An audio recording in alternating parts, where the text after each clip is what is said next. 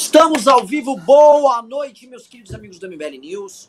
Boa noite, boa noite, boa noite. Peço desculpas para vocês por esse atraso de 10 minutos. E por que atrasou? A gente abre o jogo aqui porque tem que ser real. Né?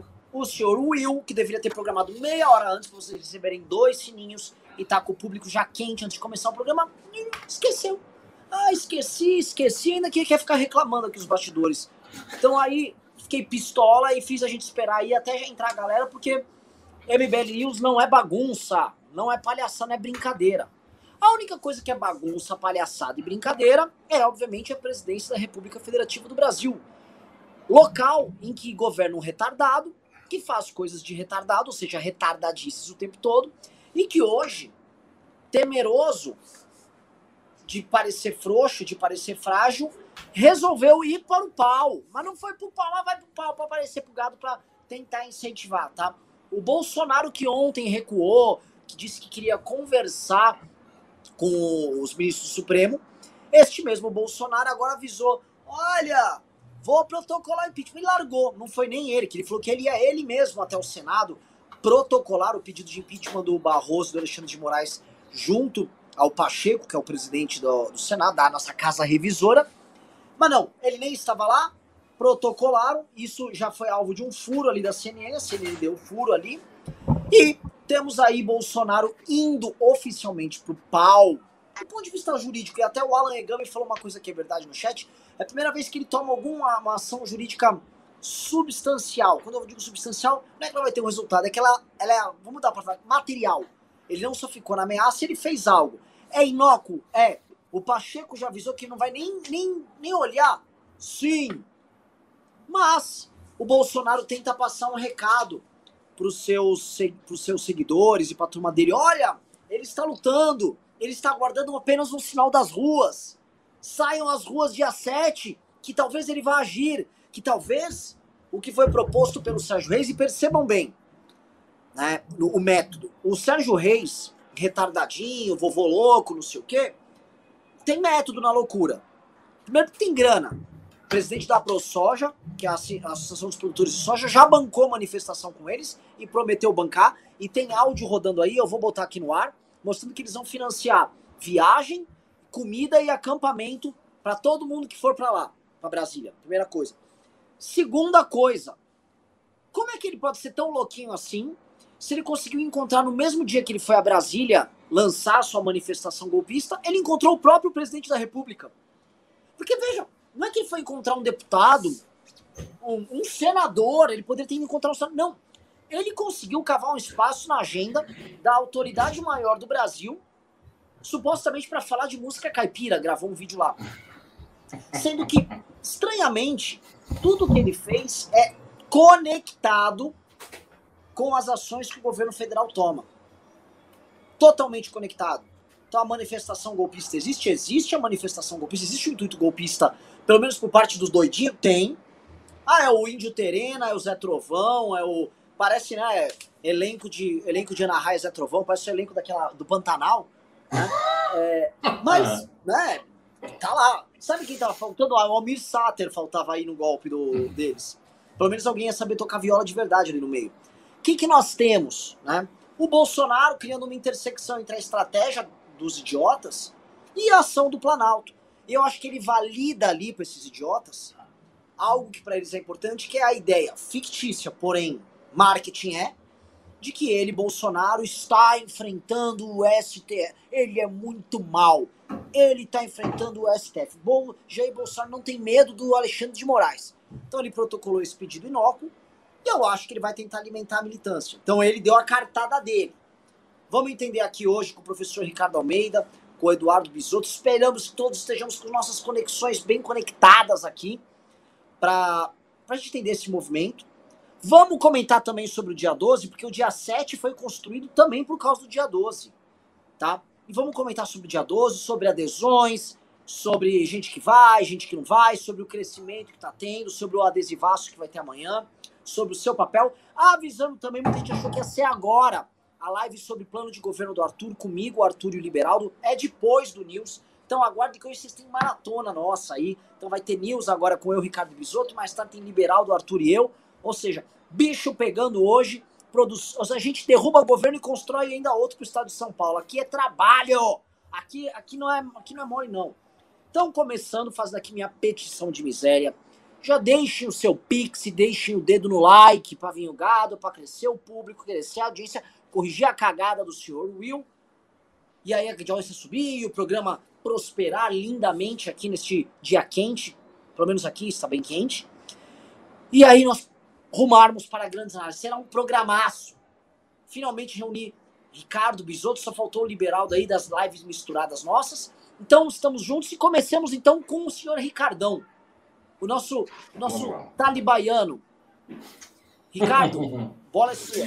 Vamos lá, então, você tocou nos pontos principais aí do que representa esse esforço do Bolsonaro de fazer alguma coisa.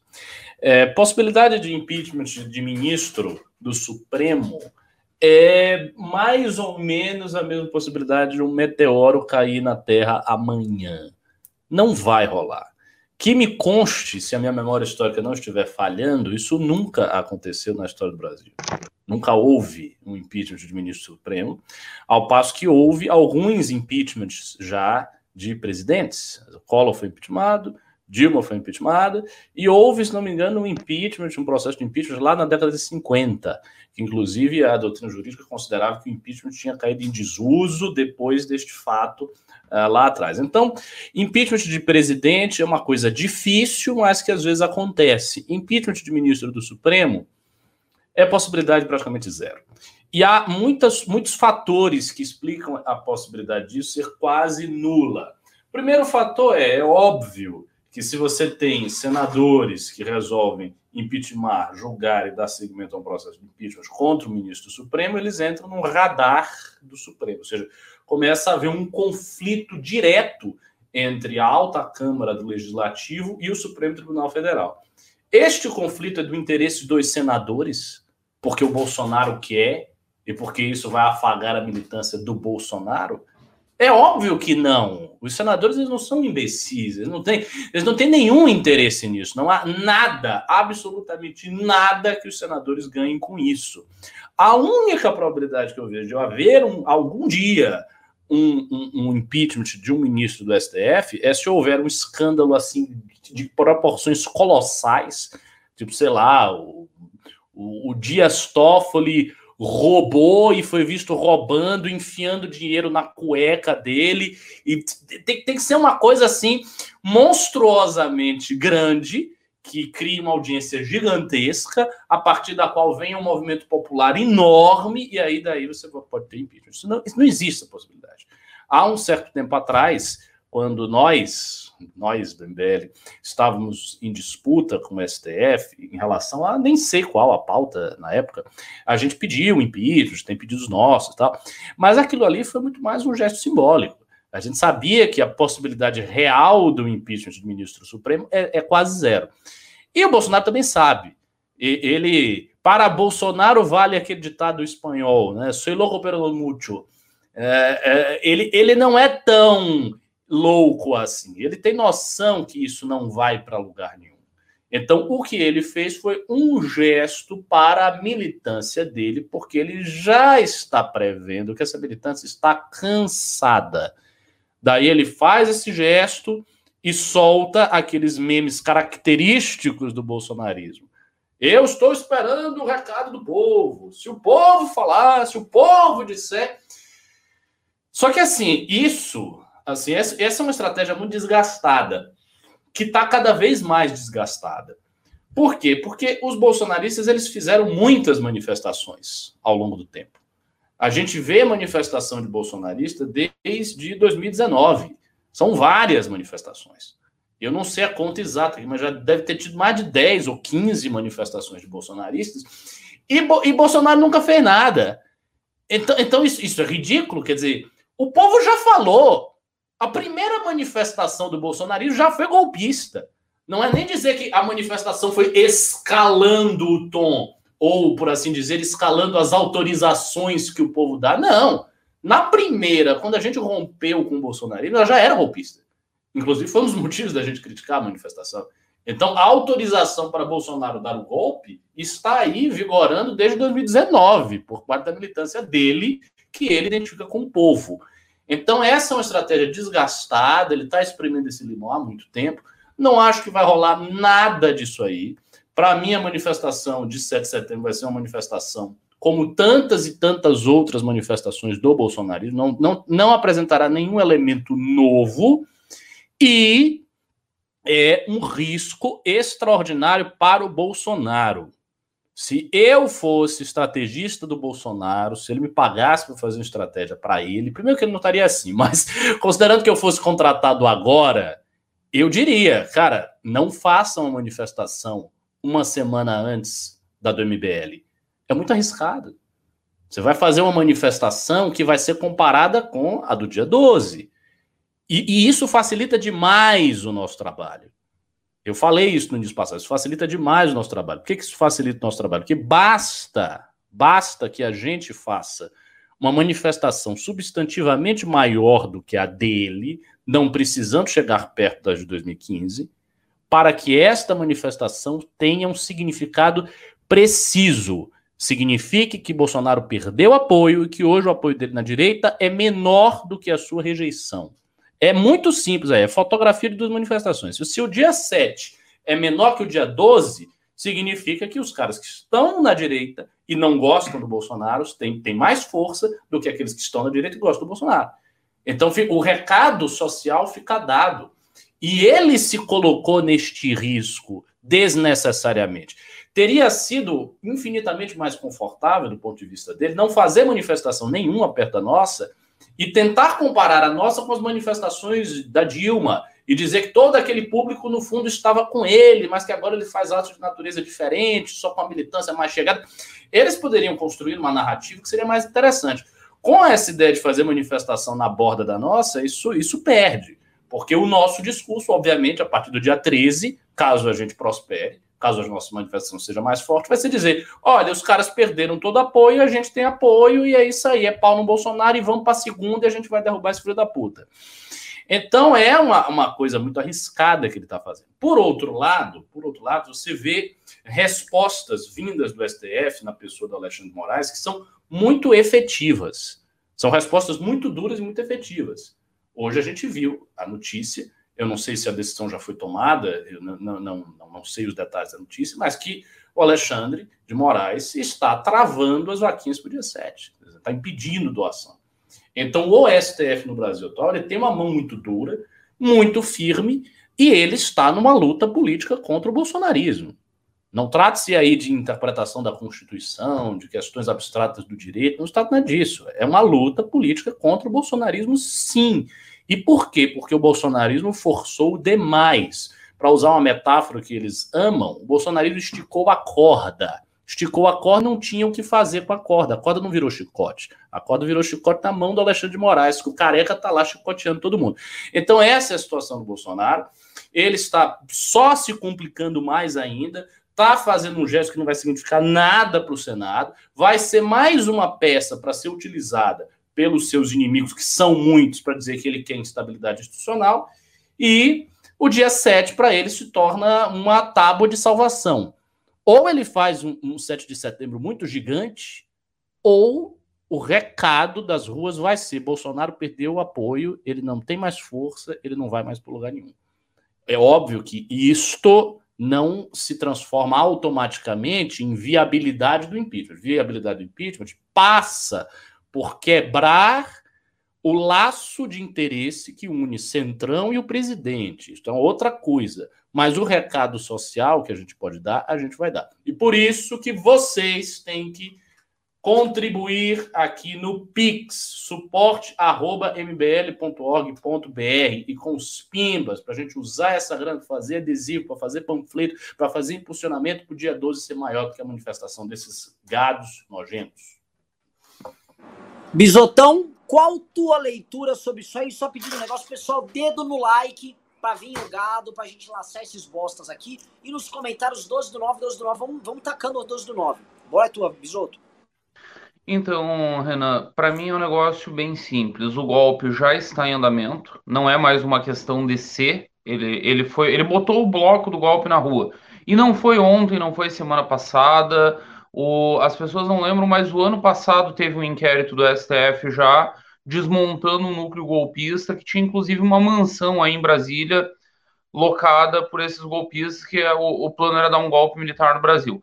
É uma pauta antiga da família Bolsonaro, eles sonham com isso desde sempre. O, deu, uma, deu um certo refluxo depois que foi desmontado do ano passado, e aí o, o negócio foi subindo, subindo, escalando, piorando muito, tem bomba para estourar no entorno da família, e aí o Bolsonaro se viu diante de duas opções. E os últimos dias, é, a confusão na narrativa dele, ele não, não falava lá com cré. Ontem ele estava chorando, dizendo que não era o melhor cara para governar o país, que ele queria falar com, Alexandre, com, com Barroso e com Alexandre. E aí hoje ele decide ir para apresentar o pedido de impeachment. O que, que eu acho que pegou? O Bolsonaro percebeu que ele se tornou um zumbi e ele decidiu ir para o all-in. Ele botou todas as fichas na mesa e seja o que Deus quiser. Se no 7 de setembro ele conseguir as multidões que ele está esperando em Brasília e em São Paulo, ele vai tentar alguma translocada. Eu não tenho mais a menor dúvida disso. Alguma pataquada do tipo, não reconheço mais o Supremo, ou como comandante supremo das forças, estou ordenando uma glória em Brasília e o fechamento temporário do Supremo até que a gente consiga restabelecer a lei e a ordem. Alguma merda desse tipo. Ele foi pro tudo ou nada, ele sabe que um pós-impeachment é cadeia. O Arthur Lira tá puto com ele por causa da história do imposto de renda. Agora vai ficar mais puto ainda com as outras crises paralelas que ele tá gerando. A situação para Arthur tá ficando ruim na Câmara. Ele tá tendo agora uma, uma disputa de poder lá dentro, que é o Marcelo Ramos, que está crescendo muito. Ele vai precisar dar uma resposta. A queda das coligações no Senado é muito ruim para o Lira, porque era pauta de campanha dele. Ele prometeu entregar isso para os deputados a situação do, do Bolsonaro ficou desesperadora e ele foi para tudo ou nada. O, essa, as duas medidas de hoje, não foi só o impeachment que ele mandou, mas também o veto total ao, ao fundão, é medida de desesperado. É o, os japoneses chamariam de harakiri. É, é kamikaze total. Ele rompeu todas as pontes que podiam restar com a Câmara dos Deputados. Eu quero saber como é que o Ciro Nogueira está se sentindo nessa altura. Ciro Nogueira é dono de partido antes de ser ministro da Casa Civil. Ele é o dono do PP. Ele tem uma bancada para eleger, ele tem um monte de gente para dar satisfação em todos os estados. O PP votou maciçamente no, no fundão. E aí agora ele fica com a brocha na mão e o Bolsonaro brincando de golpe. Eu, eu acho que o dia 7 é, é o divisor de águas do governo, assim, meio que fim de governo mesmo. Não sei exatamente o que vai acontecer, não sei nem se chega no dia 12, a depender do, do desenrolar ali. Ele foi muito além. Aí o Mourão hoje também dando declaração que a operação do. Se vocês forem pegar as operações do, do STF, da, da Polícia Federal, do inquérito das fake news, é tudo concatenado para desmontar a máquina golpista do bolsonarismo. Existe uma máquina golpista trabalhando que não é de hoje, com vários influencers, com muita grana, com empresários, o Facuri botando dinheiro nisso, outros empresários. Esse maluco da soja, da agora rachou a, a associação, estão com uma crise lá, o Marge peitou os produtores não devem estar felizes.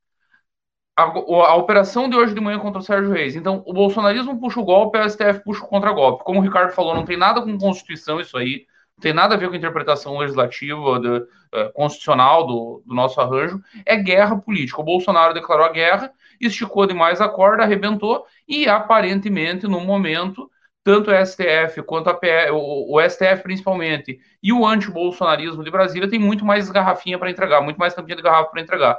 Acho que o Bolsonaro já era. As medidas de hoje me mostram um presidente desesperado, patético. Lembra o estado de defesa da Dilma, lembra as patetices final do governo da Dilma. Aqueles comícios loucos dentro do Planalto, com o Eduardo Cunha prometendo, ou Eduardo Cardoso, perdão, prometendo que ia ter sangue.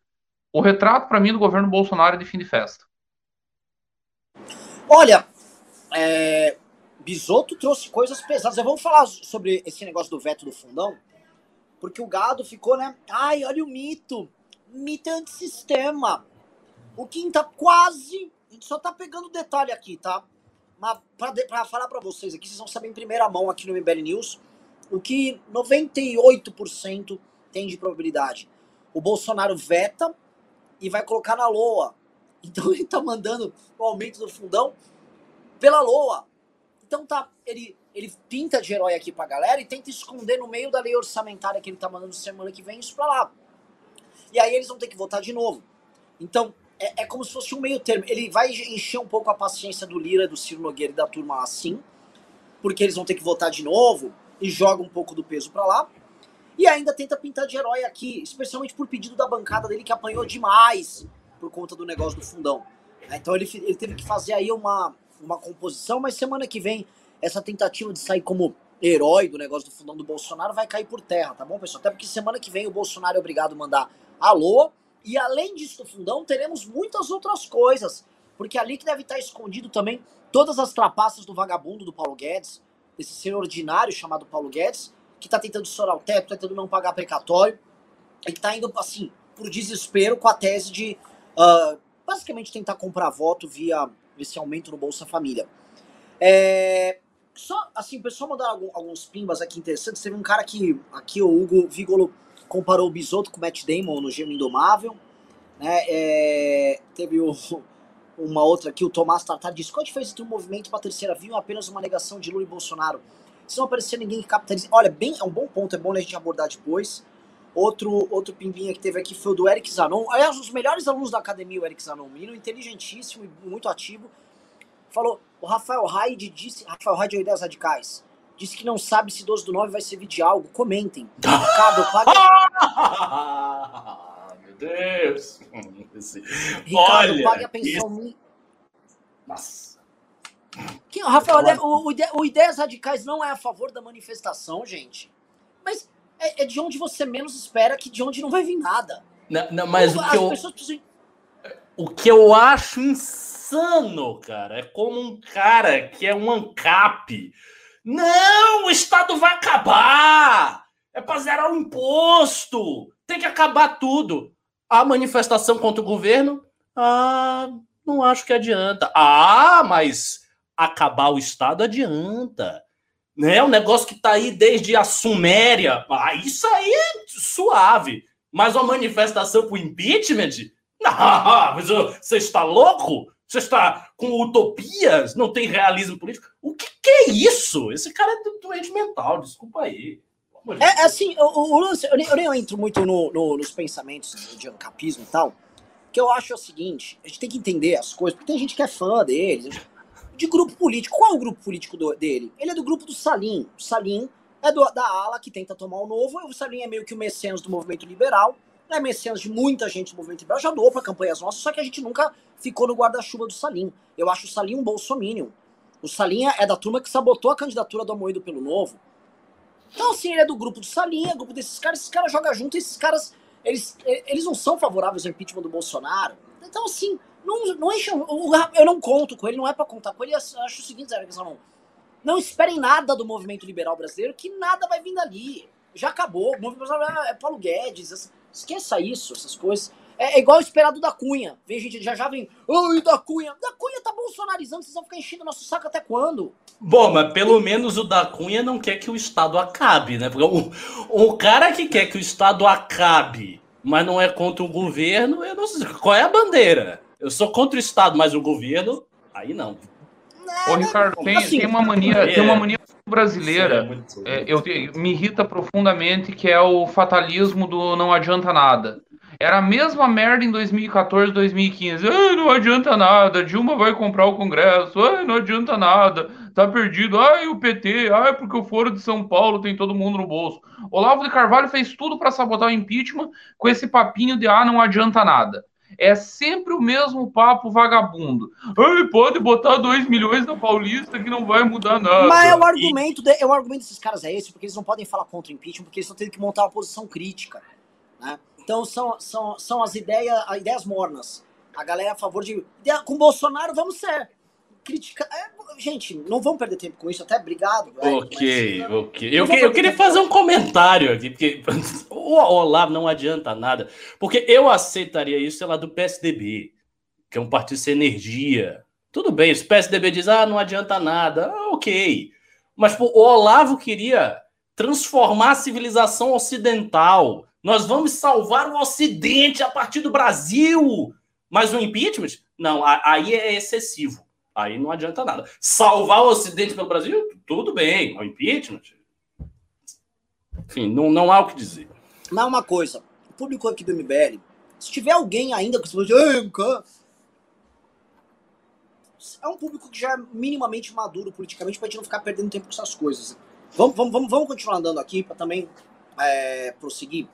É, essas movimentações aí de hoje do Bolsonaro, especificamente essa questão agora da, do pedido de impeachment aí contra os ministros do Supremo, né, uh, mostram também que a tentativa de uma via negociada, que foi algo que o Bisoto abordou agora há pouco, não andou. E eu acho que o que aconteceu hoje de manhã, não só de cortar o financiamento de manifestações, mas o que aconteceu nessa semana, assim, os avanços do Alexandre de Moraes foram tantos e não param. O Alexandre de Moraes é como se fosse Alexandre o Grande. Ele está em Galgamela avançando sobre o sobre o, a, o sátrapa, sobre os sátrapas do Bolsonaro. E o avanço foi tão grande, tão grande, tão grande, que o Bolsonaro não tem o que fazer. Ele pode fazer igual o Dario que fugiu. Pegou a biga dele e saiu fora. E ele tá tendo. Ele não pode, que ele é um mito. Então a situação dele é muito difícil.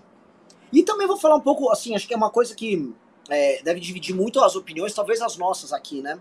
Sobre a atuação do STF, em específico a atuação do Alexandre de Moraes. Porque o que eu acho? Né? Vou jogar uma bom... polêmica! Polêmica aqui. Eu acho justificável a ação do Alexandre de Moraes. E eu acho justificável sob o seguinte termo. O nosso sistema, se a gente for acreditar na institucionalidade da República Federativa Brasileira, ele tem um sistema de freios e contrapesos. Mas historicamente, a gente tem um determinado padrão. Como o poder executivo ele é dotado de recursos orçamentários e poder dispor desses recursos, ele vai e coloca o legislativo, especificamente o legislativo de joelhos, com participação dentro do governo, com emendas e tal. E certos governos abusam disso. Foi o que o PT fez e que foi o que o Bolsonaro vem fazendo. E o Bolsonaro vem fazendo isso de forma, vamos dizer assim, descontrolada. Ainda mais depois que ele colocou o Lira lá. Ora, o que eu quero dizer aqui para vocês. O controle, o sistema de checks and balances, fez de contrapesos, por um cara que tem um discurso golpista, deveria operar normalmente, em condições normais de temperatura e pressão. Mas nós não temos condições normais de temperatura e pressão. Nós somos um país onde a gente, tá, está chegando em 600 mil mortos por causa do Covid. Crimes de responsabilidade dos mais doidos foram cometidos. O presidente, ele é desbragadamente, para citar um termo que foi usado no documentário que está sendo feito aí, golpista e rola o golpe, vai, vai, vai. E se ele ficar parado, ninguém fizer nada, ele avança. Então, assim, o Bolsonaro vai avançando com deturpações e interpretações diferentes sobre o que é o republicanismo no Brasil. E como resposta a isso, especificamente Alexandre de Moraes também está indo com sua versão. O que eu estou querendo dizer é o seguinte: eu não quero fazer, como às vezes alguns analistas fazem, tentar adorar a pílula do que ele faz, do que o Alexandre de Moraes faz, porque se na prática o que temos hoje é uma ficção de república, e se a nossa institucionalidade, ou se as leis são feitas para criar um, um, justamente um balanço entre determinados poderes, se não é a lei que está garantindo, é no mínimo a força entre eles. Então você está tendo, não através da lei, mas através da força, isso é verdade, algum tipo de equilíbrio. Porque se não fosse tomado, esses caras que estão operando com mentira, com fake news, com financiamentos de grupos políticos tentando dar golpe, eles iam estar tá atuando sem parar. Então o que a gente está tendo não é bonito. Mas certas coisas são bonitas. E aí eu faço a pergunta para vocês, jogar para vocês. Ora, esse pequeno avanço, sabe? É, essa atitude, vamos dizer, em nome da defesa da democracia contra um projeto autoritário de poder, essa interpretação diferente do Alexandre de Moraes, não é exatamente a desculpa que esses próprios bolsonaristas utilizavam para retirada do poder do João Goulart, ali em 64? Era desculpa deles. Olha, tinha um projeto golpista de poder e eles tiveram que atuar aqui, ali e tal. Então eles defenderam, vamos dizer, uma exceção ali quando as coisas estavam bagunçadas demais e a democracia corria risco. Eu sei que é diferente, mas tem aí uma base porque eles vêm com esse papo furado. Esse papo furado não dá para aceitar. Assim como eu também não aceito a gente só ficar no discurso institucional. Tipo, não, veja só, né, o Alexandre de Moraes dentro Não é, ele tá fazendo ali o que eu acho que, infelizmente, precisa ser feito. Só que o que vai rolar, e eu acho que é esse ponto que acho que é legal a gente debater aqui, é que as cicatrizes e, a, e as portas que foram abertas por ele, pelos demais, e pelo Bolsonaro também, elas vão ficar escancaradas é pro governo Lula. E aí é que o bicho pega. Passo a bola para vocês. Quer começar, Bisoto? Então, o, eu estava conversando sobre o negócio do Alexandre hoje de tarde com um amigo meu advogado aqui de Tubarão, município próximo aqui de Florianópolis. Inclusive está nos assistindo, mandar um abraço para ele, Rodolfo Catânio. e ele me deu uma definição muito boa do Alexandre. O Alexandre foge um pouco do padrão de ministros com os quais o Supremo estava acostumado.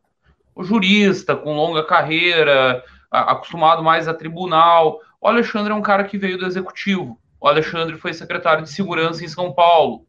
O Alexandre lidou com o PCC. E aí, o, talvez o bolsonarismo não esperasse uma reação desse porte, que está acostumado com aquele padrão lerdo, com aquele padrão todo empolado do judiciário brasileiro, que demora uma eternidade para dar uma liminar, para tomar uma atitude, para fazer alguma coisa. E o Alexandre está em modo patrola. O cara que lidou com o PCC não vai se assustar diante de miliciano do Rio de Janeiro. Não vem com papinho magro para cima dele. E eu concordo muito com você, Renan. No mundo ideal, no mundo perfeito, nossa, que feio, o STF está extrapolando muito seu poder. Hoje de tarde, minha esposa me cobrou, disse, tá, mas você não é o que sempre criticou o Supremo de, de invadir competência, agora porque é contra o Bolsonaro. Não, é porque o Bolsonaro também invade. É porque o Bolsonaro é pior, ele é golpista. Aí eu me, eu me socorro muito do Churchill. Se tivesse que fazer uma aliança com o diabo para derrotar Hitler, eu vou lá e aperto a mão do capeta. Se é o que tem para enfrentar o bolsonarismo no momento, qual que era a alternativa? deixar as máquinas de fake news operando, deixar os tiozão do Zap falando e faturando um caminhão de dinheiro e fazendo manifestação e patrolando as instituições? Não. Se, se, o preço a pagar é uma exorbitância nesse momento, e o Alexandre está exorbitando sim, o STF está agindo politicamente sim, não tem nenhuma criança aqui, não vamos fazer de conta que, ai não, porque está previsto dentro da lei. Reinaldo Azevedo torcendo o direito até achar uma explicação técnica. Não há, não há. Não há. É exorbitância, é guerra política. Mas é uma guerra por sobrevivência. Ou é isso, é uma ditadura fascista miliciana. São as duas opções que estão na mesa. Entre as duas opções, eu fico com o Alexandre. Vamos lá. Eu, eu opino numa linha muito parecida com a de vocês, mas eu observo o seguinte: existe um, um paradoxo aí no discurso bolsonarista que é o seguinte: quando o Alexandre de Moraes ou qualquer ministro do STF toma alguma decisão, faz alguma coisa que restringe os bolsonaristas, eles alegam que o que está em jogo é a sua liberdade de expressão, a sua liberdade de manifestação política, a sua liberdade de opinião. Então, eles dizem que é isso que está em jogo. No entanto, no entanto, o tempo inteiro, os bolsonaristas indicam golpe de Estado, golpe militar, destruição da democracia, ditadura, intervenção militar com Bolsonaro no poder. Este é o discurso há muito tempo. Este é o discurso. Eu acho, essa é a minha opinião, eu acho que eles não têm meios de ação. Eu acho que Bolsonaro não tem coragem e ele não vai dar golpe nenhum. Vai chegar ao final do governo, vai dar golpe algum. Eu acho isso. Então, para mim, todo esse discurso golpista é flatus vocis, seja, palavra vazia. O problema é que para você criticar o STF dizendo que o STF está simplesmente restringindo a liberdade de opinião do, da direita, você precisa pressupor que é apenas uma opinião. Ou seja, que não há nenhum golpe em curso, que é um flatus vocis. E os bolsonaristas não podem dizer isso. Veja, eles têm que fazer um discurso em que a possibilidade real, factual, de uma intervenção militar e da tomada de Bolsonaro do poder é real, é concreta.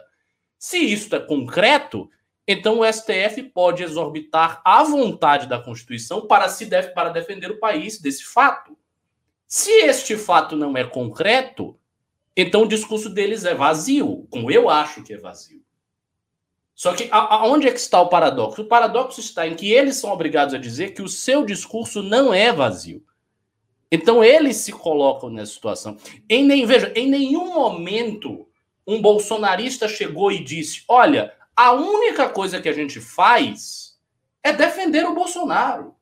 Nós temos apenas argumentos, nós queremos conservar a democracia do jeito que está aí, Bolsonaro foi eleito, é legítimo, algo ainda está ok, está tudo ok, e a gente apenas quer defender o Bolsonaro, a gente apenas quer dizer que ele é um grande presidente, é esse o nosso trabalho. Não.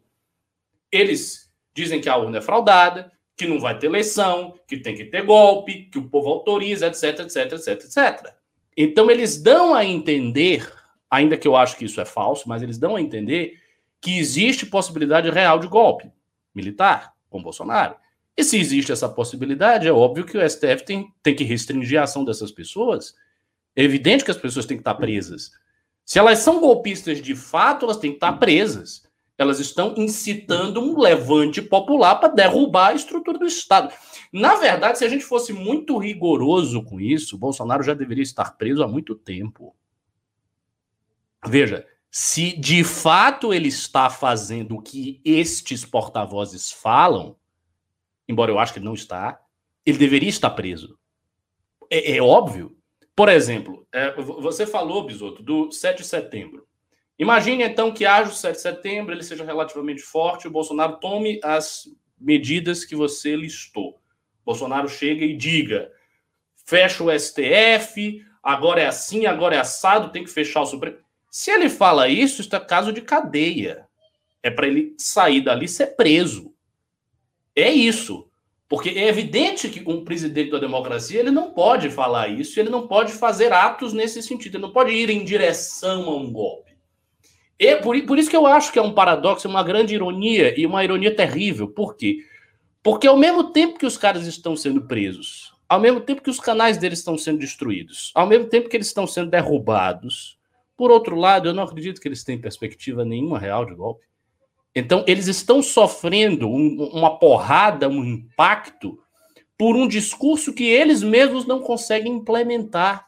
E, e, e esse é o destino triste do bolsonarismo. Porque, veja, se eles fossem revolucionários de fato, ser preso seria uma coisa dentro do esperado.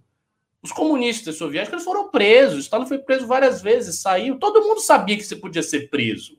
É assim, você quer uma revolução, você quer derrubar o poder constituído, então você pode ser preso, como todos os grupos revolucionários acontece. Mas eles falam isso, mas eles não têm como. E eles então eles recebem o choque disso aí sem poder fazer nada. E isso é um paradoxo triste e isso torna a nossa situação, além de trágica, farsesca. A situação que o Brasil vive é uma situação de farsa, não é nenhuma tragédia, é uma farsa ridícula encenada por um palhaço que vai acabar sendo preso, se duvidar, sem nunca ter podido dar um golpe de fato. Quer comentar, bisoteira? Só falando um negócio que me perguntaram aqui, ó, que eu tô comendo, ó.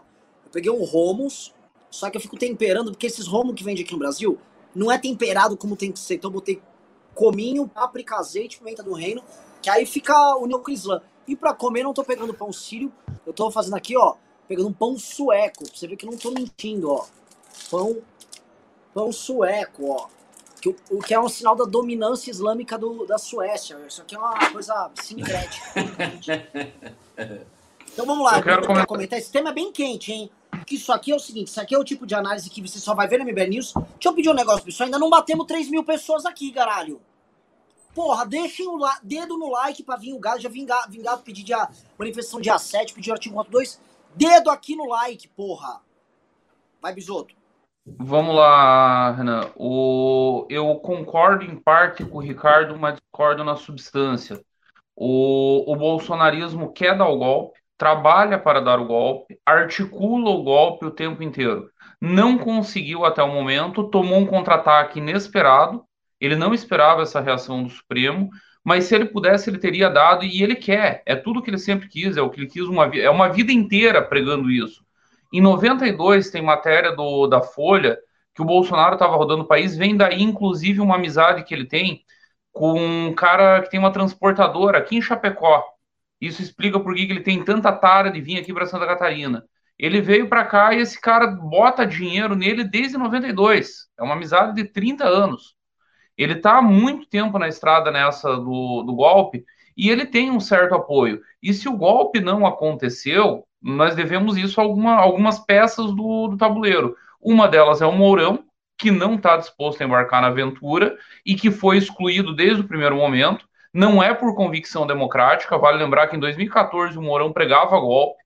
O Mourão foi retirado do comando do, do Sul aqui, que é o maior do Brasil em tropas, em armas, em blindados, em absolutamente tudo. Ele foi retirado daqui e foi mandado para o almoxarifado do exército, porque ele pregou uma possibilidade de golpe contra Dilma. Então não é convicção democrática, é que o Mourão nunca fez parte do núcleo duro bolsonarista. Nunca chamaram ele para participar da festa. E aí ele passou a operar contra. Outro fator que ajudou foi a doença do Vilas Boas. O Vilas Boas é outro golpista safado, Infelizmente, eu fui um dos que caí na lorota do Vilas Boas na época do impeachment, porque ele impediu o estado de, de, defesa que a Dilma queria fazer em Brasília. Eu caí na lorota de um Vilas Boas que respeitava a institucionalidade, porra nenhuma, golpista safado, é só ler o livro dele. Não me interessa que tá lá todo, todo aleijado, pior que o Stephen Hawking. Espero que piore. Não tem empatia nenhuma. O, o Braga Neto, que é o golpe. Então o Bolsonaro tem aliados, tem substância. O golpe não é só essa coisa pós-moderna de linguagem. É algo concreto, posto na realidade. Tanto é concreto que o STF reagiu. O STF não, reagi, não reagiria nessa proporção se fosse só lorota. Há um movimento para que isso aconteça. Deram um azar de haver um racha no, no exército, do Vilas Boas sair de cena, do Heleno ser um velho caquético que está na reserva há um tempão e ecoa pouco dentro das tropas, e do Mourão tá ali resistindo. Então, a minha divergência é só essa. Se ele pudesse, ele daria, mas eu concordo com o diagnóstico final do Ricardo. Vai acabar preso, mas eu acho que ele vai tentar mesmo assim. Ele chegou numa tal situação, a situação criminal dele é, é difícil. Vai estourar coisa muito perto dele que ele vai ter que dar conta. Tem um milhão de problemas no governo. Não é só ele, tem ministro dele, tem o caso Pazuello para resolver. E tem uma conta que em algum momento vai ser cobrada dele a conta da pandemia. São 500 mil mortos. É uma série de molecagens no meio da, da pandemia que ele fez. Essa história da Precisa é pinto ainda, perto do que nós vamos descobrir. A, a quantidade de histórias que eu escutei do, do governo federal com aquisição de máscara, de insumo, de luva, do que vocês puderem imaginar, vocês não fazem ideia da festa que foi esse negócio. Vocês não fazem ideia. A briga com o Mandetta, o Mandetta falou pouco até agora. Ele devia falar mais. Eu não sei por que não fala, não sei. Mas ele devia falar mais o que aconteceu no Ministério, a queda do Mandetta tem outras explicações para além de divergências sobre a política a ser adotada. Tem, tem explicações práticas de, de negócio, de business. Não foi, não foi à toa. Pazuello não ficou tanto tempo à toa. Então, o Bolsonaro sabe que ele vai ter que prestar conta de tudo isso, viu o que aconteceu com o Lula, sabe o que acontece quando a maré de opinião vira e virou contra ele e ele ou ele faz alguma coisa, ele vai para cadeia. Como não tem mais como ir pela via acordada, Renan, que nós falamos algumas vezes aqui, eu, falei aqui algumas vezes, Ricardo, que eu via que talvez ele estivesse esticando a corda para tentar um acordo.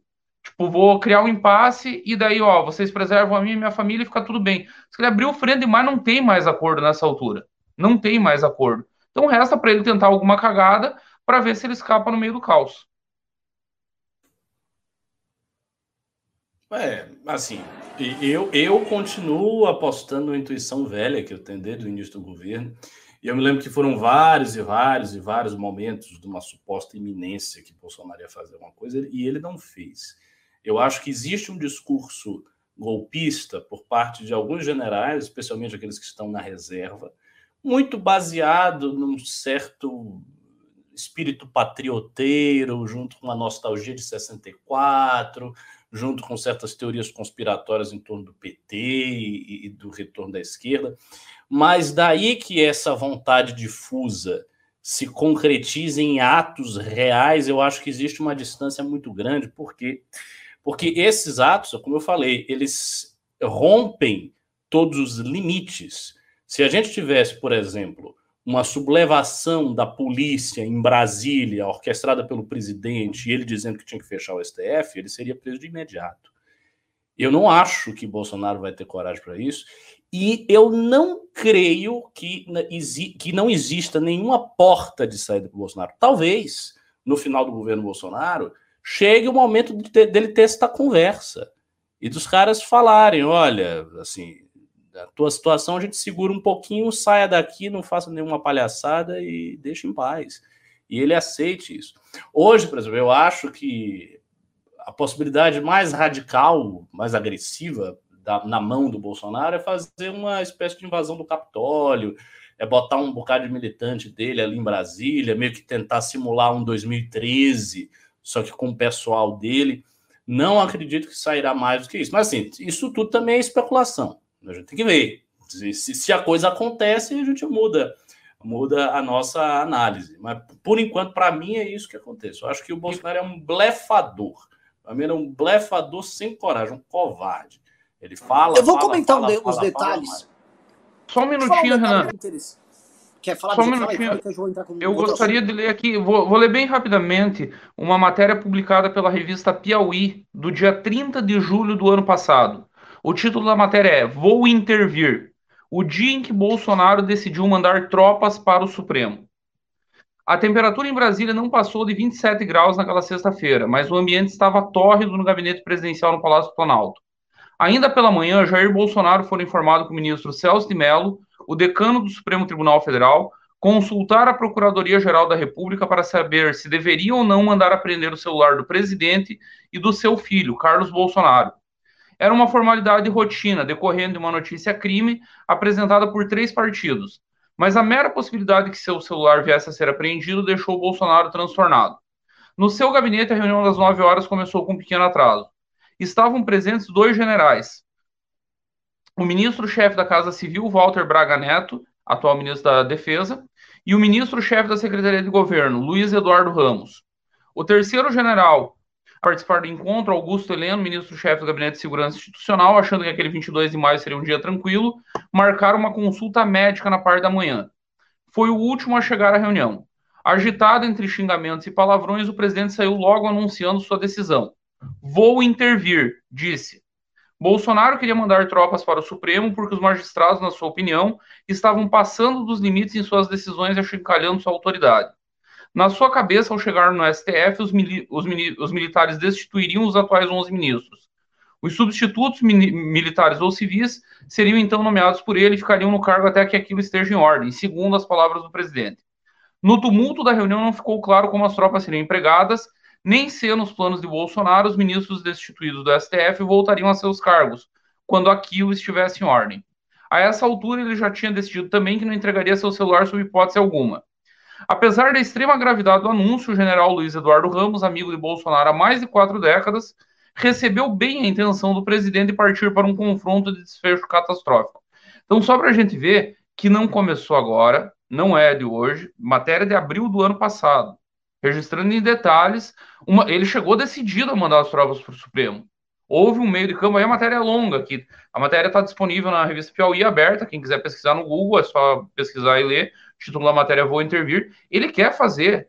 E eu não tenho dúvida. O dia 7 ele está contando ainda que ele possa encher Brasília e ele vai tentar alguma merda. Não sei qual é a merda, mas ele vai tentar. Se vai ter resultado ou não, aí é outros 500.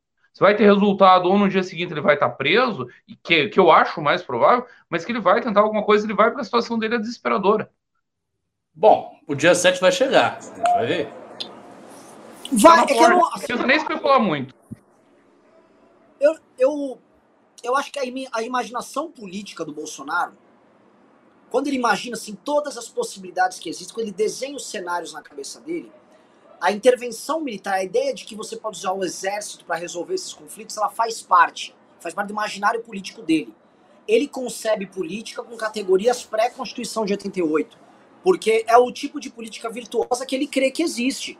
E ele foi treinado dentro da academia militar, os chefes dele, o Heleno, todos eles têm isso como, como parte, assim, faz parte do, do acervo de coisas que você pode fazer dentro de um conflito político entre poderes e tal. Então, eu acho que o Bolsonaro saca essas ideias da cabeça dele, porque ele acha que faz parte. E eles tentam naturalizar essa ideia do uso do artigo 142 para também, às vezes, isso começar a ficar presente no imaginário das pessoas. Tipo, ah, olha, existe um artigo, tá ali, né? É como se você sabe aquela caixa de ferramentas. Olha, essa ferramenta. Cara, abre a solução, olha a solução. Isso, o 142, que nunca funcionou, e agora no, naquela corrente que o Bolsonaro divulgou, tem um artigo primeiro agora que ele usa. Todo o poder emana do povo. Né? que o Sérgio Reis, inclusive, já invocou para ele fazer a, a, intervenção militar sertaneja junto com o Zé Trovão e o Índio Terena, né, que é uma, uma evolução aí do processo. O que, que eu acho né, é, nessa história toda? Eu acho que o, o, o, Exército, as Forças Armadas Brasileiras, e aí assim, eu, eu vou concordar discordando do Bisoto nesse ponto, que o Bisoto fala, eles não são bobos. Eu acho, eu acho que as Forças Armadas Brasileiras, nas conversas que eu tive com muita gente, existe tanta ficção, existe tanta falta de técnica, existe tanta falta de entendimento da realidade, existe tanto cara que é um gordão que ganha um mega salário e fica se reunindo para tomar uísque, que é o clássico, né, o famoso jantar com uiscão que os milicos gostam de ficar tomando. Há tanta falta de inteligência sobre o que é a sociedade brasileira hoje. O que, que é as pessoas que ganham dinheiro? O que, que são essas pessoas que estão andando na rua em qualquer cidade do Brasil agora, nesse instante? Que eles operam com as próprias categorias do Bolsonaro em certa medida. Por exemplo, eles têm uma coisa de orgulho próprio das Forças Armadas, isso falando com interlocutores que eu conversei das Forças Armadas essa semana, que é uma coisa do tipo, porra, mas também o Supremo tá querendo pisar muito na gente, né? Sim. Isso não pode. Aí também não. Por exemplo, ele, muita gente que não é a favor de um golpe, eles acham assim a forma como o TSE e o Supremo trataram a questão do voto impresso. Eles acham que é desrespeitoso. Eles acham, por exemplo, que as teorias conspiratórias do Bolsonaro podem ter algum fundo de verdade, porque toda vez que vem uma teoria conspiratória que, de certa maneira, esteja agindo sobre a soberania nacional, e aí a soberania nacional ela é, de alguma maneira, atacada, e eles são, eles se consideram donos do Brasil, e as Forças Armadas do Brasil têm até essa perspectiva, então aí eles compram, eles entram, e eles compram teoria, tanto que eles compram muitas teorias anticomunistas, tolas, porque isso faz parte do exercício deles, afinal de contas, é, são as Forças Armadas do Brasil, é um país que nunca está num conflito armado. Como ele não está num conflito armado, ele fica vivendo isso aí. Eu conversei com gente da ABIN já. E assim, a falta de técnica também da turma da ABIN uma coisa de chorar. Então tem muito disso, às vezes até pelo embalo, você tem uma turma que vai ali, porque é uma galera muito tosca. Brasília é assustadoramente tosca. A, a gente às vezes não se dá conta disso. Em todas as instâncias. O, o Supremo Tribunal Federal é tosco. Para esses caras estarem operando hoje, por exemplo, no STF, esses ataques coordenados ao Bolsonaro, um trabalho de inteligência, como vocês estavam falando agora há pouco, precisou vir um cara com um perfil policial, que é o perfil do Alexandre de Moraes. Porque os outros, eles não têm a menor ideia como essas coisas operam, eles não sabem como essas coisas funcionam. Simplesmente, é, é, é a questão das redes, é tudo uma gigantesca confusão. Hoje, né, o Alexandre de Moraes, só para vocês entenderem o nível de confusão, ele mandou capar lá o, o financiamento de várias redes sociais, vários perfis, sites que estão convocando essa manifestação. Dentre eles tem um site que chama Portal Brasil Livre. E eu soube, porque chegou até mim, que estavam lá, pô, o MBL, esses caras não tomam tenência, né? E caras ali, olha o perigo que o MBL passou. Pois é. Isso aqui não tirava a gente do ar hoje. É que o Alexandre de Moraes tem um pouco mais de conhecimento da coisa, mas assim, a turma em volta não. Saiu pressionando várias pessoas. Porra! Jornalistas, formadores de opinião que nos conhecem, políticos. Fala com esses caras do MBL, tá louco? Estão lá. Eles não, não eram oposição ao Bolsonaro, estão lá convocando golpe. Esses caras. Olha o perigo, olha a falta de leitura, de entendimento. É assustador. É um site, um site marreteiro, vagabundo com os tiozão tocando. Então, assim, eu, eu, fico, eu fico preocupado, porque assim, às vezes as coisas acontecem por pura tosquice. Chegamos a 3 mil pessoas aqui na live, tá aqui agradecer, mas estamos com muito pouco like, pessoal. Estamos com 2.200 likes. Vamos subir para 3 mil curtidas, pessoal. Dedo no like. Todo mundo deu o dedo no like aí. Pra gente poder, em resumo, levar essa live para o maior número de possível de pessoas. E avisando, depois daqui a gente vai dar uma respirada, molhar o bico, tomar uma aguinha e vai ter a live de plano de governo do Arthur, que vai ser braba. Arthur, liberal do vereadores, manda campanha, ele vai tratar hoje de segurança, tá? É, Ricardo Bisotto, tá? Ontem a gente tratou bastante da questão econômica, é, mas hoje eu queria tratar da, da pesquisa do Poder 360. E eu vou mandar para quem está operando, acho que quem está operando o Will, tá? Eu vou mandar agora a, a pesquisa, né? O, vamos dizer assim, o, o quebrado por estado, por região e tal, Ó, tô mandando pro Couto aqui. Couto, ó, fala com quem tá colocando no ar para colocar esse gráfico no ar e a gente analisar esse gráfico. Tem muita coisa interessante, Bisoto. Parece que a região sul não é caso perdido sobre o bolsonarismo. Hoje a salvação nacional está no Nordeste. A região norte é caso perdido, por enquanto. Região norte, não sei o que está acontecendo. As coisas estão muito loucas, né? Hoje o Nordeste e o Sudeste estão muito parecidos na, na composição de opinião pública sobre a presidência da República. E o Norte tá bizarramente parecido com o Sul, tá? Então eu vou pedir pro Will colocar a gente fazer uma análise disso aqui. Outra coisa, estamos com dois mil reais de Pix. O pessoal tá com um puta programa denso. Hoje um programa super legal. Só cabeçudos aqui, eu, eu tenho que aqui mediar grandes gênios operantes, mas vocês não mandam Pix. E como é que eu vou fazer a manifestação sem Pix? Avisando que a gente vai ter que fazer algo essa semana. A partir da semana que vem, vamos ter que botar bem mais grana, porque ficou duas vezes mais. Quero até pedir pro Couto mostrar como ficou mais caro, pegar print para mostrar pra gente como ficou mais caro a, a, o impulsionamento. Eu preciso de grana. Papo real. Eu sei que já chegou dois mil reais, mas ainda é pouco, preciso de mais. E se não puder pedir para vocês, meus queridos, eu não vou pedir pro Salim da Localiza, né? Do movimento liberal. Salim, o mecenas liberal. Porque o liberalismo econômico dele é um liberalismo exótico, né? E ele e a turma dele são contra o impeachment. Natural. Esperava o quê? Liberalismo com estatal, né? É uma delícia para comprar carro. Eu adoro esse é tipo de liberalismo. Eu, eu, eu, a gente tem que localizar aí um liberalismo tão diferente desses aqui que só existe no Brasil, a jabuticaba. Isso é o seguinte, não vou ficar é, é, resmungando do, da elite brasileira, até porque eu vou falar um negócio, tá? Comecei a encontrar Faria Limers inteligentes atacando o Bolsonaro e tô começando a divulgar os caras. Opa! Ah, vou até chamar aqui pro News. Caras muito bons. Será finalmente a sua reconciliação com a Faria Lima? A gente Você... vai fazer, de, vai fazer uns gritos de guerra. Ê, Faria Lima! Faria Lima, mais ou menos o caralho! mais ou menos o caralho. Vamos lá, pessoal. Cadê a pesquisa? Ó, é, eu só tô vendo coisa vermelha aqui. Essa é. pesquisa é. aí pro Bolsonaro, coitado. Tá Antes de nós entrar nessa discussão regional, eu acho um papo bom, mas eu queria chamar a atenção para uma das perguntas que foram feitas. Pela primeira vez, desde que a Poder 360 faz pesquisa, eles sempre perguntaram o que, que as pessoas achavam de militares no governo. Sempre teve essa pergunta lá. Sempre foi, é bom para o país, sempre dava na frente. Cruzou a curva pela primeira vez em todo o histórico.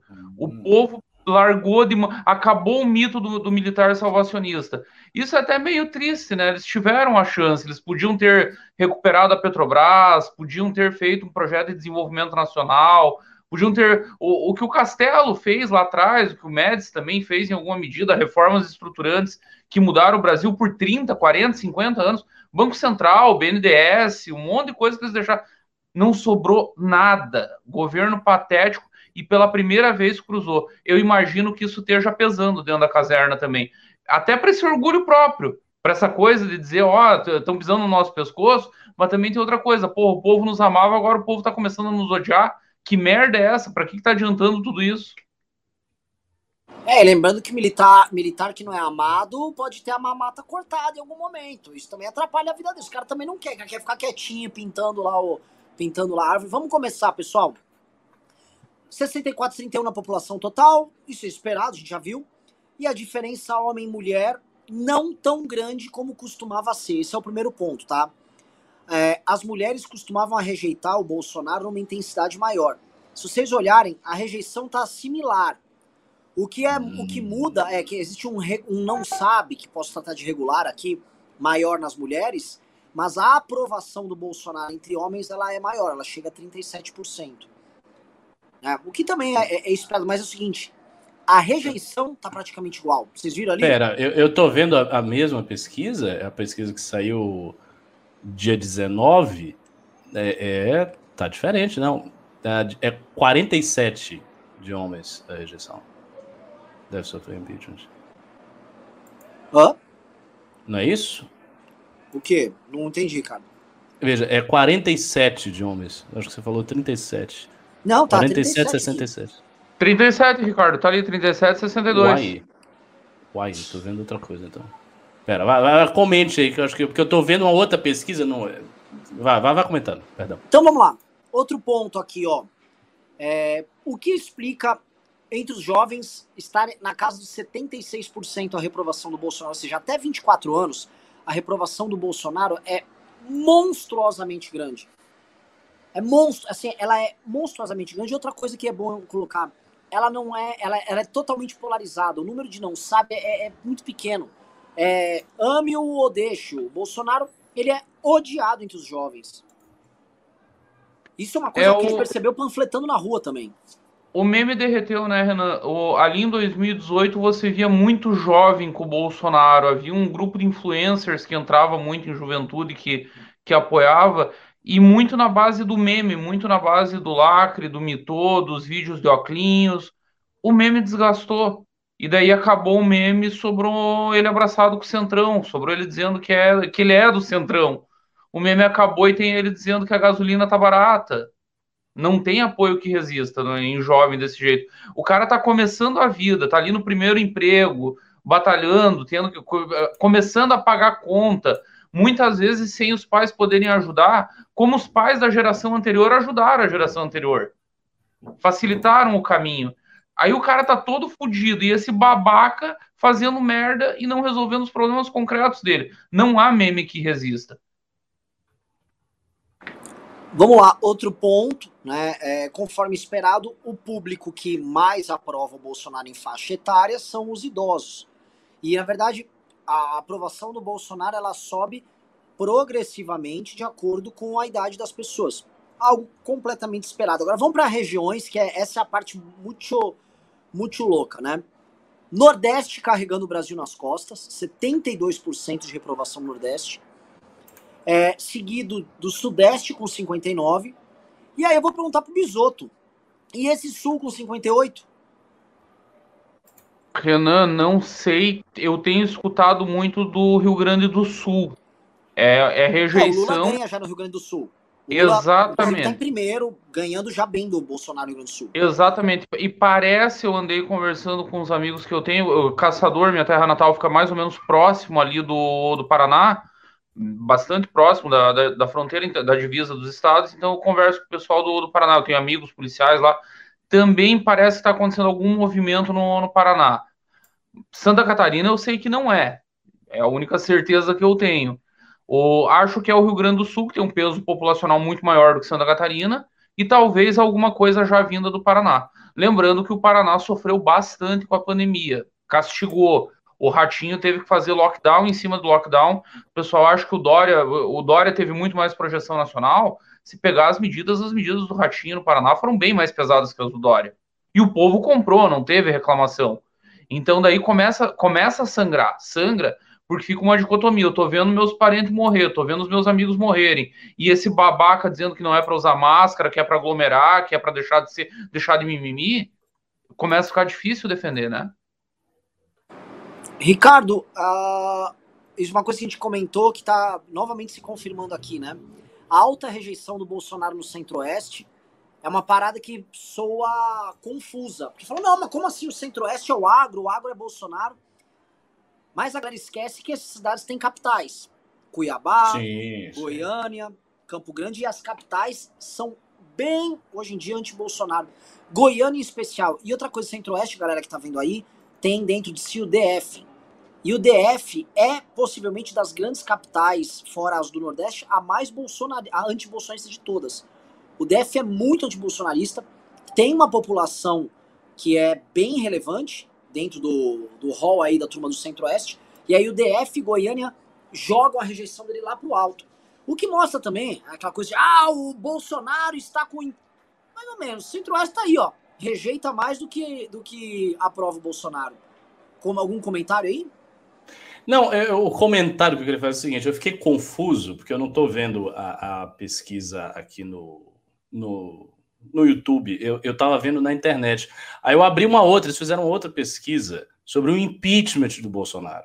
Então a rejeição está alta e o impeachment está altíssimo. Tem um 58 monte a 32. Gente, um monte 58 de gente a 32 no, no impeachment. É. Já está quase na base ah, do tá impre, Impressionante. É, a questão do impeachment uh, hoje ela é majoritária no Brasil. E ela está se tornando. O ponto é esse, quem está assistindo precisa entender. Para a opinião pública, o impeachment do Bolsonaro já está folgadamente majoritário. E nas próximas pesquisas, como não há perspectiva de melhora disso aí, a coisa vai subir para 60 e tantos e vai indo. Lembrando que a Dilma caiu com 63, 64% de apoio ao impeachment. Tá não é lá. muito, tá não é lá. muito mais do que o Bolsonaro caiu. Uhum.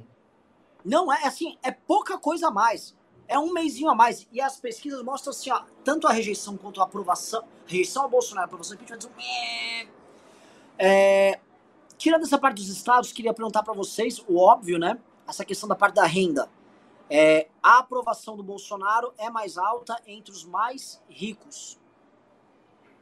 Né, pessoas que recebem mais de 10 salários mínimos.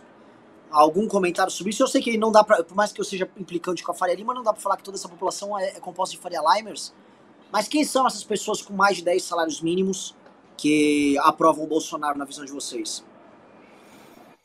Ah, eu, eu acho que é parte daquela digamos assim, classe média superior, que foi as manifestações do impeachment, que internalizou muito profundamente certos slogans de direita, não quero Venezuela, papapá, pá, botou isto na cabeça e está com Bolsonaro até hoje.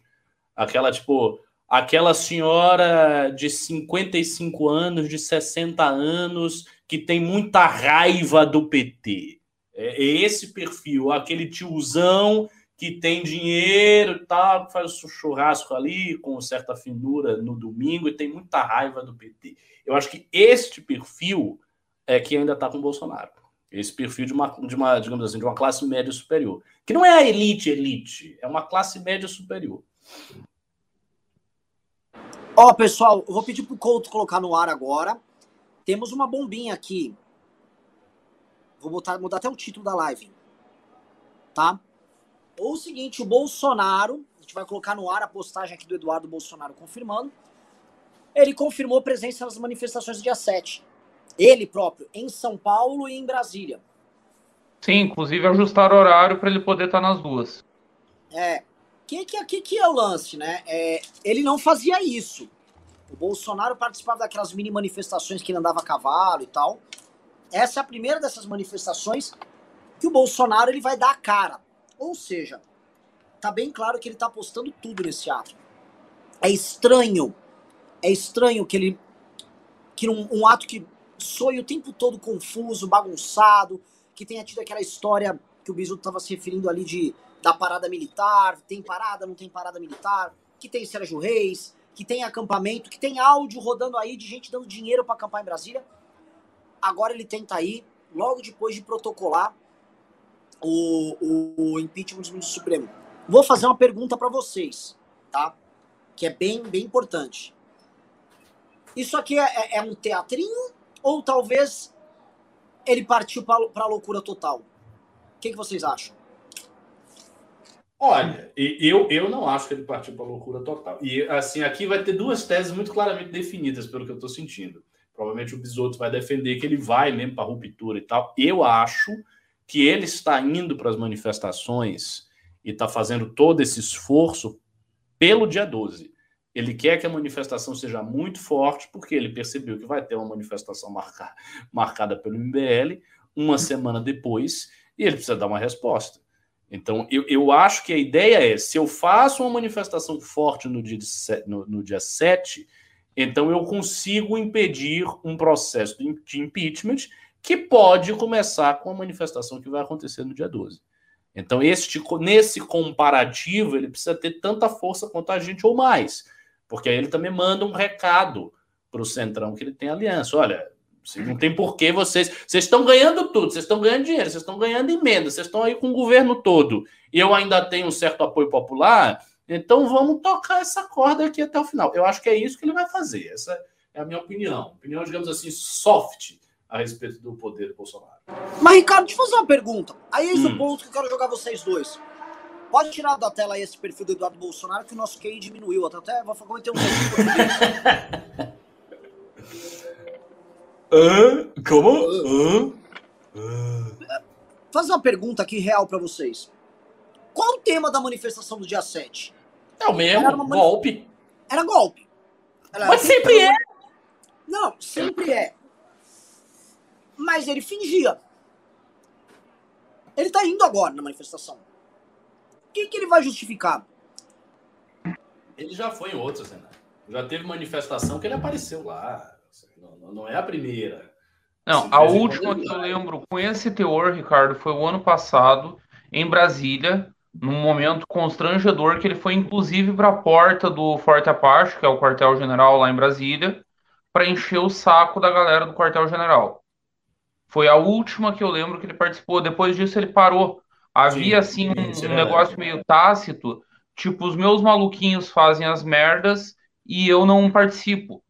Uhum. Uhum. Entendo o teu ponto, acho que ele foi pro tudo ou nada. Posso estar enganado, dia 7 nós vamos descobrir.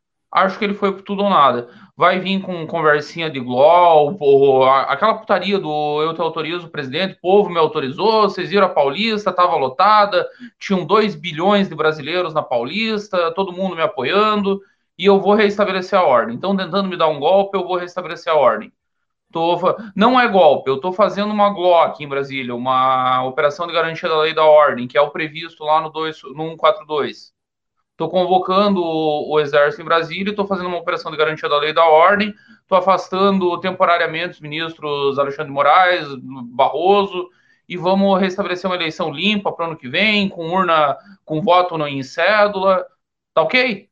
Não é golpe. Alguma merda ele vai tentar.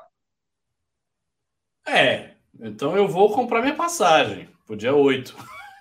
Porque se ele efetivamente. É um fato. Se, se o Bolsonaro der um golpe mesmo, como está dizendo, ele, ele obtiver sucesso, no dia seguinte ele está preso.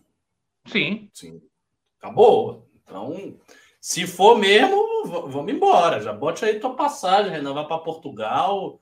Vamos embora. Eu vou montar aí, guerrilha. Pegar. Eu vou montar, já tô avisando, vou chamar a Thaís Beleze, que é a mais maluca lá do de São Paulo. ah, ela vai. É ela, o Mago Liberal.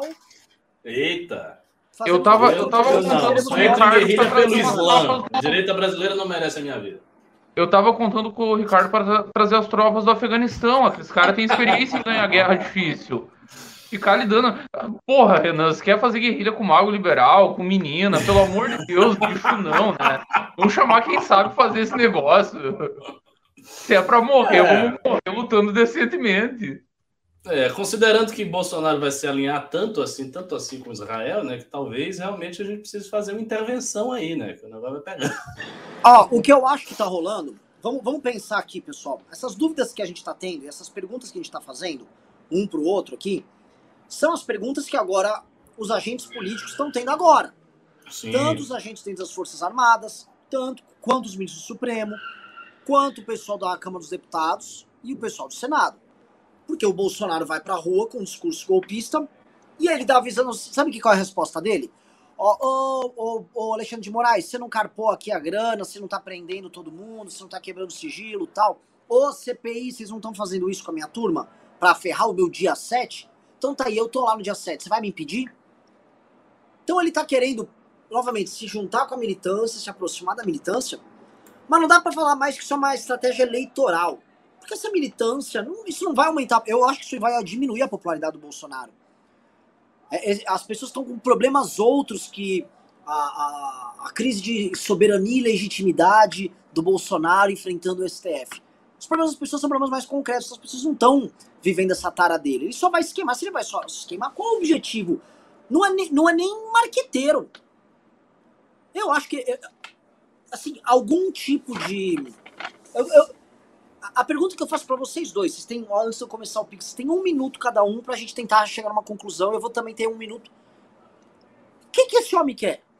Começa. Bisoto, começa aí ele quer se livrar dos pepinos que ele tem no momento. Ele quer se livrar do STF, ele quer se livrar de Alexandre Moraes e de Barroso. Ele quer o voto impresso para poder rejeitar o resultado da eleição ano que vem, que era o plano original.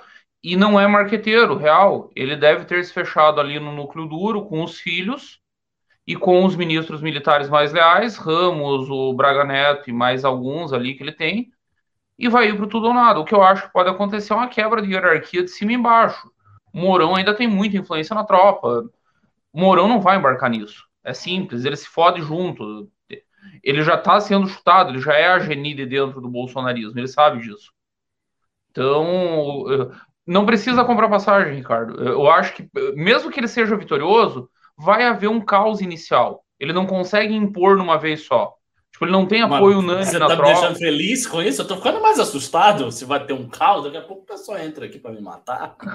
Pode acontecer. Tá, pera, é que esse caos aí, Bisoto, é o caos que a gente é preso, tá? É, é o caos inicial! Pau! MBL foi embora, acabou. Bom, São, eu, eu São acho Paulo que. Tá Dória tem polícia. O que, que você acha, Ricardo? Cara, eu acho que é a mesma coisa de sempre. Eu acho que ele vai, vai gritar, nhenhenhen, a intervenção gritar contra Bolsonaro, vai chegar, reunir um bando de velho ali, tentar fazer uma manifestação maior do que o dia 12. Talvez o 7 de setembro não seja uma manifestação tão pequena assim, e vai esperar que isso seja uma sobrevida para ele não levar um impeachment na fuça. Isso é o que eu acho que vai acontecer. Mas vamos ver. Nós temos aqui, nós temos 17 dias. Nossa, que número simbólico. parentezinho rápido antes de ir pro, pros Pix, Renan. O Ricardo falou um negócio muito legal ali sobre o perfil de quem, dessa classe alta do, dos 10 salários ali que apoia, as tiazonas, os tiozões. Hoje eu fiquei surpreso. Um amigo me mandou no zap de uma tiazona que eu mandei a puta que pariu há muitos anos. Na, ainda na eleição com o Bolsonaro, nessa histeria, loucurar, e aí eu virei comunista no, na ideia dela. Ainda se fosse de Stalin, assim, mas eu sou trotskista, nem faço um estilo comunista vitorioso, sou dos perdedor. Aí mandei pra puta que pariu. Hoje um amigo me manda, a mulher botou o bannerzinho do, do 12 do 9, eu vou. O quê? Uma tiazona maluca. Cara, assim, fiquei, fiquei chocado, que é daquelas malucas, muito mínimo, histérica, louca, sem racionalidade nenhuma. Botou, Mas tá ela lá, sabe do que se trata? Ela acha que é Sim, fora Bolsonaro, no banner. Dia 12 do 9, eu vou fora Bolsonaro. Não foi por engano, Ricardo. Não foi que ela só viu o 12 do 9 e vai pro, vou, vou pra uma micareta. Tá lá, grandão, fora Bolsonaro. É, que bom, hein? Não, as é defecções, as defecções estão acontecendo aos montes, pessoal. Aos montes. E novamente, essa, essa história aqui é muito boa pra doido, que é o que ele tá fazendo. Mas pra gente normal que apoia ele não é legal. Mas isso aí tá muito ruim pras pessoas normais. né? Eu não- Muita eu- gente eu normal tenho- se apegava no, no, no guedismo, no a coisa vai melhorar, no calma aí, no. Quer ver um discurso dele que ainda segurava muita gente? O discurso da, do fecha tudo. Não, tem que liberar geral, os estados, os governadores. Ele se segurava muito nisso também. Porque era um tipo de problema. Eu vou dar um exemplo. Tem um amigo meu, vou até citar ele aqui para depois mandar o print para ele.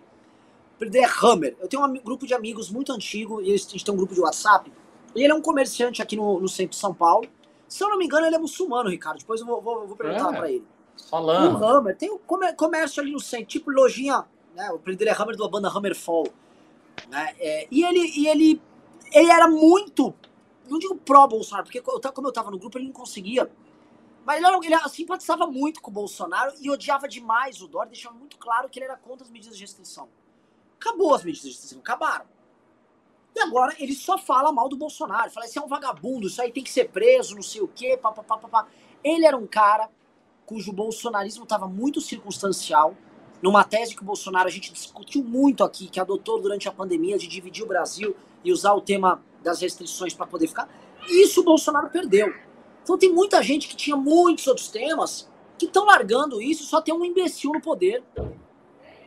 A gente viu que também a, a- a aprovação dos governadores, dos prefeitos aumentou em todos os lugares, porque as restrições estão passando e a vida normal está voltando. Então, eu acho assim. É, para mim é uma medida de um cara. A gente sabe, e nós três sabemos, infelizmente eu não posso falar pro público, a merda que tá pra vir pra dois filhos do Bolsonaro. Dois filhos. Todo mundo fala do Carluxo, mas tem mais um. E eles estão assim.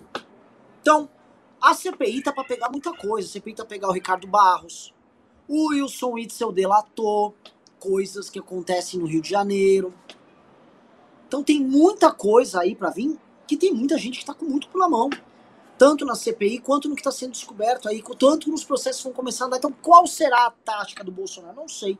Às vezes é um, é um bicho agoniando desesperado. Que a gente não se Renan. esqueça que o Jânio agonizou sem as pessoas antes perceberem que havia uma grande agonia da parte dele. E foi um peido a agonia dele. Ele foi lá, ah, renuncio, o povo vai me salvar, o povo cagou pra ele. Renan, saiu um estudo da UERJ hoje. Eles fizeram grupos focais, é uma pesquisa quali, em 24 cidades do Brasil todo, com- só com bolsonaristas. Ele, o, o tema do estudo era entender qual que era a atração do, do tema golpe militar. Você acabou de falar um negócio que é perfeito, é o que esse estudo mostra. Os bolsonaristas não apoiam golpe militar. É só o setor maluco do bolsonarismo. Dentro do bolsonarismo, eles selecionaram os 24 grupos com bolsonaristas. É minoritário. Dentro deles, entre os apoiadores do Jair Bolsonaro, não há esse apoio gigantesco. É pauta para maluco. Querem ler o superchat? Quer, quer, posso ir? Devemos. Cobrando, Tá- cobrando aqui a galera, pessoal. Entrou só 2.500 reais de Pix, pessoal. Olha só, do, de um dia vai ter o presidente da República com a grana, com a estrutura, com o cartão corporativo, com a máquina que ele mobiliza, no dia 7. No dia 12, um careca um, um, um islâmico e um, e um fumante trotskista implorando Pix. Tem tudo para dar errado. Vai dar certo porque é o seguinte, eu não, eu não sei como é que a, aqui ó, o, o, a conjuntura estelar vai, mas é o seguinte, vai dar. Agora, precisa que vocês ajudem um pouco. Allah Akbar. Era exatamente o que eu tava pensando, Ricardo. Allah Akbar. Pois é, pessoal. Então, assim, ele é grande. Não tô falando do Bolsonaro agora, hein? Tem que ser, tem que ser, porque a gente tá. Ó, é pau agora. E, e, ó, e vou falar um negócio. Cara, isso é muito kármico, isso é coisa de filme que talvez a grande guerra, a batalha final, a gente esteja presente contra o Bolsonaro. Isso é muito kármico. Isso é doido até, isso é, isso é esquisito. Vamos lá, vou ler aqui os pics, vamos lá, e, e os superchats. Caramba, tem um monte de pimba, puta que pariu, vamos lá. O Robson de Schneider disse, toma aí para comprar 10 gramas de mortadela. O User42 disse, sorteio uma camiseta Lula Bolsonaro na decisão Avassa amanhã. Até amanhã vão levar para vender, vai lá e compra. Thiago Gardoso disse, pimbinha para comprar mortadela. Luiz Gustavo disse, 7 de setembro em São Paulo precisa mostrar escancaradamente o fracasso do Bolsonaro e 12 do 9 precisa ser um marco pro Brasil, pro MBL. Mandei pix.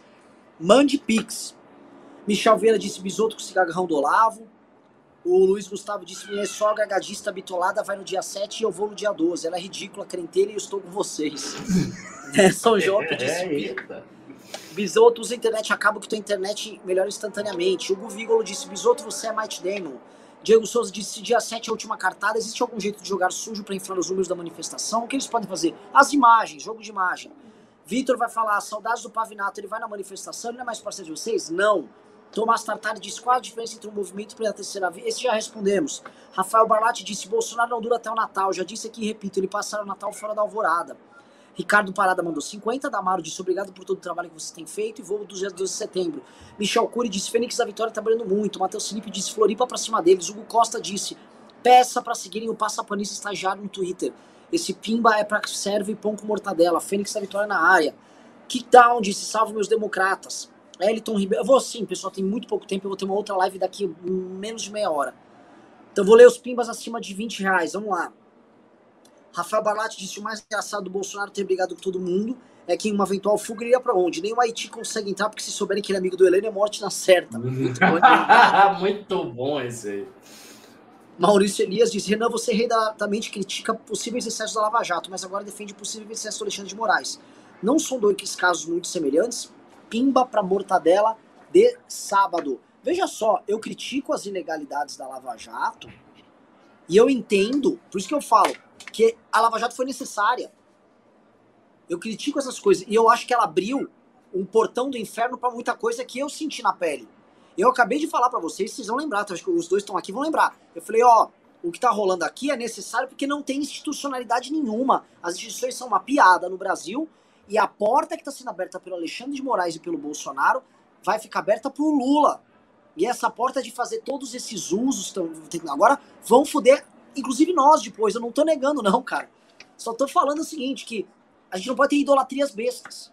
Ai, meu Deus, não pode ter, cara. Não tem idolatria besta. Analise o jogo como ele é. Em 2012, 2013, quando a Lava Jato começou, o cenário era muito parecido com o que a gente passa agora com o Supremo. É, era a mesma coisa. Foi uma merda? Foi. Foi ilegal? Foi. Mas estava no... tinha que enfrentar o petismo. Eu, também não vamos fazer de conta agora que o petismo era uma coisinha maravilhosa, o Lula era o pai de todos, nunca aconteceu nada, o governo não estava tentando dar bypass no Congresso, alguma coisa tinha que ser feita, a Lava Jato fez. Só um parênteses rápido para um pimba, Renan, o Michel Vieira, que disse que o cigarro do Olavo é meu amigo, então eu queria mandar ele tomar no cu antes que eu esqueça. Ótimo, muito bom. Bruno Janini mandou 50, Henrique Cabral disse todo ano porque gosta de ver o Renan chorar. O Barcijan disse, Renan, se o Alborguete fosse vivo, ele seria gado ou estaria conosco pelo impeachment? Acho que seria gado. Ele era amigo do Farrudo. Uhum. O Adler Neves disse o Morão já está se preparando. O Rafael Barlatti disse: ele não tem escapatória, ele está acuado, e bicho acuado parte pro ataque. Este filho da puta não está preocupado só com a efetividade, ele quer o caos porque o caos favorece ele. Eu o... posso fazer um comentário pequeno. Tem um ponto aí que eu acho fundamental nessa análise do Bisoto e nessa ideia. Se o Bolsonaro sentir e tiver toda a clareza que ele vai ser preso de qualquer jeito, aí ele pode dar o golpe. Porque ele vai fazer um cálculo. Vou para cadeia, vou para cadeia. Então, entre para cadeia não fazer nada, entre para cadeia fazer alguma coisa, eu faço alguma coisa. É isso, Esse Ricardo. é um cálculo que eu acho possível. É exatamente isso. Mas eu não creio que ele ache que já está nesse ponto. Essa, essa é a diferença. Mas se ele achar, pode rolar mesmo. É, é que eu, eu não acho que eu não acho que ele acha que está nesse ponto. O Brasil é um país em que acordos bizarros são feitos o tempo todo. Ele pode muito bem fazer um próprio acordo com o próprio Lula. O, o, igual o Fernando Henrique e o Lula se encontravam e já fizeram encontros, tanto quando, quando o Fernando Henrique era presidente, quanto depois, quando o Lula era presidente, eles se telefonavam e falavam. O Bolsonaro podia falar, ô Lula, vamos combinar isso aqui? Vamos combinar, combinar com os caras do Supremo, vamos, foda-se. A não ser que o Lula esteja com uma vontade de fazer a grande vingança histórica. Não sei, cara. Acho que pro Lula ele tá tão no lucro de voltar pro poder. Ele tá tão. Ele não tá entendendo nada. Ele acha que ele, ele deve ter feito umas reza braba lá na cadeia e falou: Meu Deus, Querem comentar que eu já vou ler os Pix agora. Outra eu não coisa, me o pessoal não deu nem 3 mil reais de Pix. Parabéns, vocês vão realmente derrubar o governo assim, galera. Valeu mesmo, ó. Do caralho, vamos derrubar o governo com, essa, com esse ânimo, com esse tesão. É assim que. Tá que pariu, viu? Fala, Bisoto. Com a, leitura, com a leitura que o Lula tem de política, Renan, ele sabe tão bem quanto nós que o Bolsonaro é fundamental para a eleição dele o ano que vem. Não me surpreenderia ele fazer chegar no Bolsonaro o recado. Aguenta o tirão, vai até o fim que eu te dou anistia. Dou anistia para você e para seus filhos. Só vai até o fim, aguenta. Aguenta que depois eu garanto. Não me Reparou, Bisoto, assim, o, o Ricardo sabe disso, eu já comento, mas a tirada de pé que o PT vem dando é muito grande. O PT simplesmente não trata mais. E na verdade o cara hoje que mais polariza com o Bolsonaro é o Lula, com memezinhos fofos de redes sociais para ganhar eleitor. O PT tirou o pé. Quem tava arrancando adesivo nosso na Paulista era petista. Petista. Assim, o PT tirou o pé mesmo. A Folha já demitiu, Renan, ou eles admitiram que são um subdiretório do PT? Então, estão operando, né, cara? É, é foda. Oh, o caso ali daquela jornalista foi um dos casos mais bizarros. Deixa eu ler agora os pics, vai. O Miguel Bedana disse: Vocês acham que dia 12 é o empurrão que o Bolsonaro precisa pra cair? É. Jefferson falou: As pessoas mais de 10 salários que apoiam o mito são só empresa... maioria empresários que queriam abrir empresas e só o mito apoiava. Guilherme Veloso disse: Bora derrubar esse puto. Marco Antônio disse: Vamos para cima derrubar esse maluco. É... E o Elias falou: Os adesivos já estão na loja. Na minha região não vejo nada de manifestação. Quero colocar alguns aqui. Cara, os adesivos acho que já estão na loja sim. Vai lá em loja.mbl.org.br dá para comprar adesivo à vontade. Pessoal, assim, eu vou precisar encerrar a live que vou ter outra em 20 minutos, tá? A live de plano de governo. Peço para vocês aqui, por favor, mandem um pix aqui, cara, para ter um programaço denso, muito bom, mas é guerra, meu irmão, é guerra. E é o seguinte, já tá me dando frio na espinha, já tá me dando o, como é que chama em inglês? É goosebumps, eu tô ficando arrepiado só de imaginar a guerra que vai ser dia 12. O cara tá indo lá, meu irmão. É ele dia 7, é nós dia 12. E é nós aqui pedindo pix igual uns bostas. Igual uns bostas. Porque não tem empresário ajudando. Não tem tá? Não tem, não tem direita junta, não tem nada. Eu vou citar aqui o Nando Moura, que ele não foi muito, ele, ele não foi muito empolgado quando ele falou do dia 12, mas ele falou o seguinte: olha, não tem nenhum, nenhum arco-íris no final, não tem um, um, horizonte feliz nessa história. Mas é o seguinte, a gente vai lutar até o fim, se for para morrer, vamos levar vários deles junto com ele, junto, junto com a gente.